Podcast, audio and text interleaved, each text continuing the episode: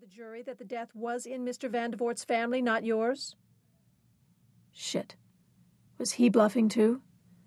This game could cost me my license to play cards. I mean, practice law.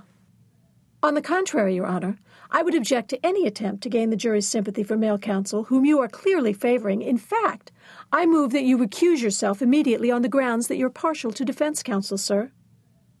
Judge Krongold reddened. Recuse myself? Step down? On the last day of trial? Up the ante. Yes, sir.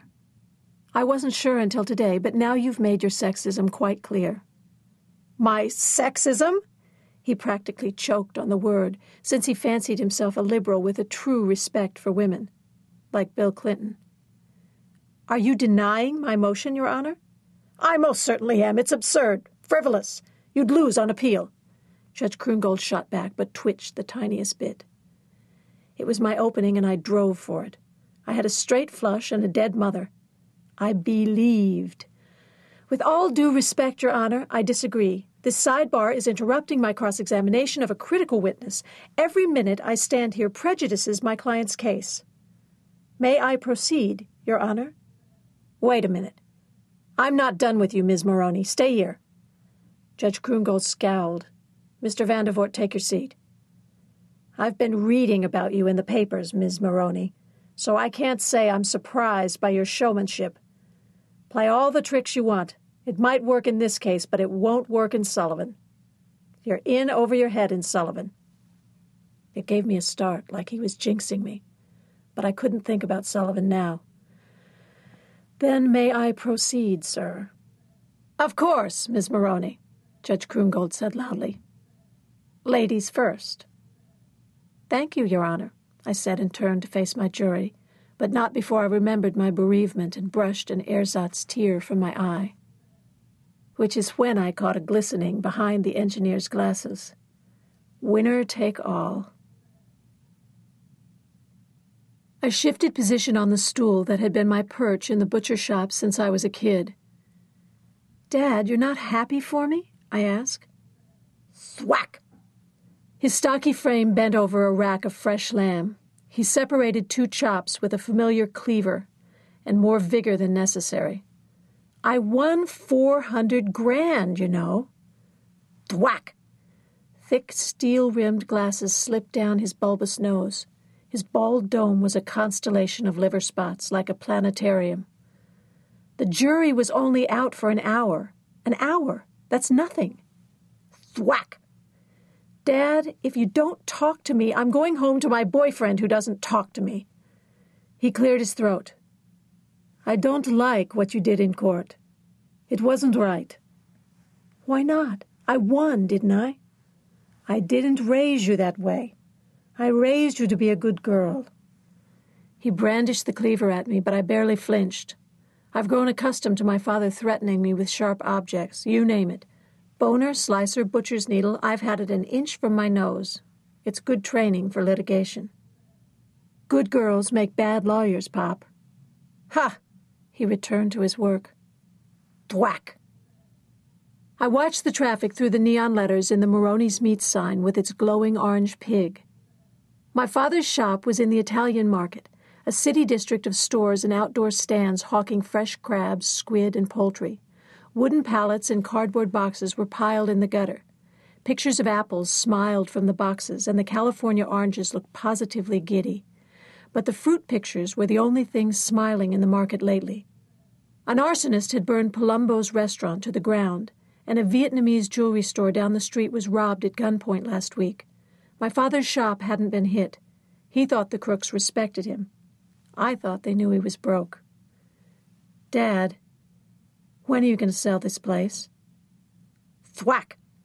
Come on, Dad. You're not mad at me for the trial. You're mad because of the Sullivan case. Right. Dad, you want to discuss this rationally for a change? Fine, Miss Freshmouth. My full name. Usually he shortened it to Miss Fresh. Listen, Fiske Hamilton is a federal judge, one of the most respected on the bench. He needed a lawyer, so he came to me. What's wrong with that? You're living with his son. Yeah, so? I lived with Paul Hamilton without the benefit of marriage. The fact still rankled my father, even though he didn't like Paul at all. Just one of the many paradoxes that made up Vito Morrone. Thwack! Dad, like I said, he said cryptically.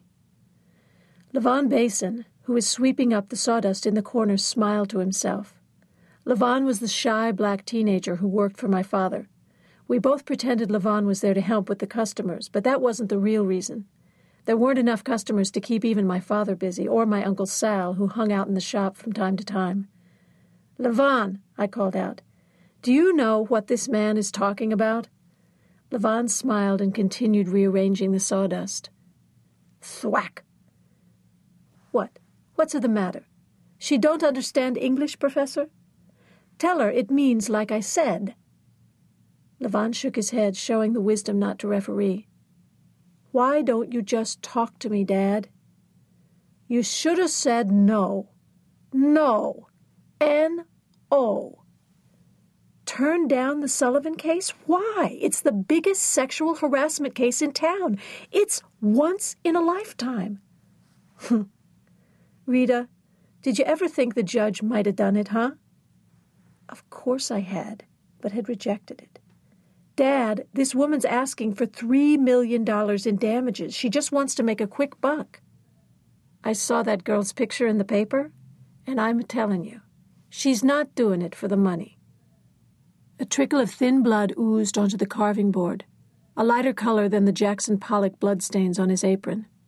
This was why I became a vegetarian, no question. Dad, why are you still mad about this? It's a done deal. I take her deposition tomorrow. I don't care how classy this judge is. I don't like him using my daughter. It stung. He's not bluffing. I asked him. I watched him answer. Don't watch the player. Watch the cards. You got the cards in front of you and you're not looking at them. He's playing you for a chump. Dad, Fiske is a federal judge. Oh, yeah? So what's he got between his legs? A gavel? So genteel. My father loved to talk dirty. It was his favorite thing. His coarseness drove my mother nuts until she fooled us both and had the last laugh. Silence fell while we both cooled down. I knew we would, we always did. He'd raised me by himself in this shop. I cut my first chicken at age eight and my first deck of cards the year before. An atypical girlhood. We'll leave it at that. So, you want something to take home? I got nice Delmonico's in the back. No thanks. I don't eat dead things, remember? Miss Priss, red meat is very good for you. Right. Anyway, I want to go out and eat. To celebrate. Take the steaks, honey. He winked and wrapped up the chops. Stay in and celebrate. I forced a smile. My father didn't know Paul and I hadn't been getting along. I'd been trying not to worry about it. It happened in a relationship. I'd hoped it would change with Sullivan. Paul was close to his parents and was already showing an interest in his father's defense. We were talking more than we ever had. It was the reason I'd taken the case, even though judges and butchers apparently disapproved.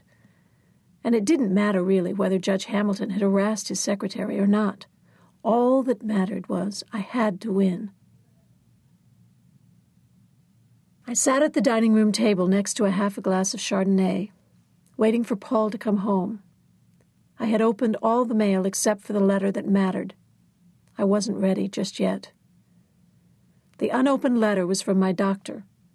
I took another sip of wine and rolled it around on my tongue. It was developing a taste as it warmed up. It tasted too young.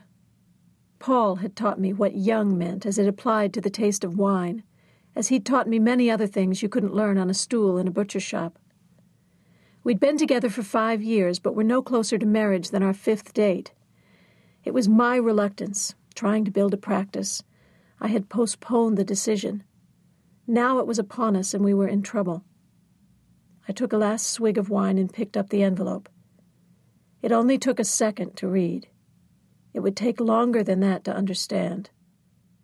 Suddenly I heard Paul's Cherokee rumbling on the gravel driveway. I slipped the letter in a stack of catalogs.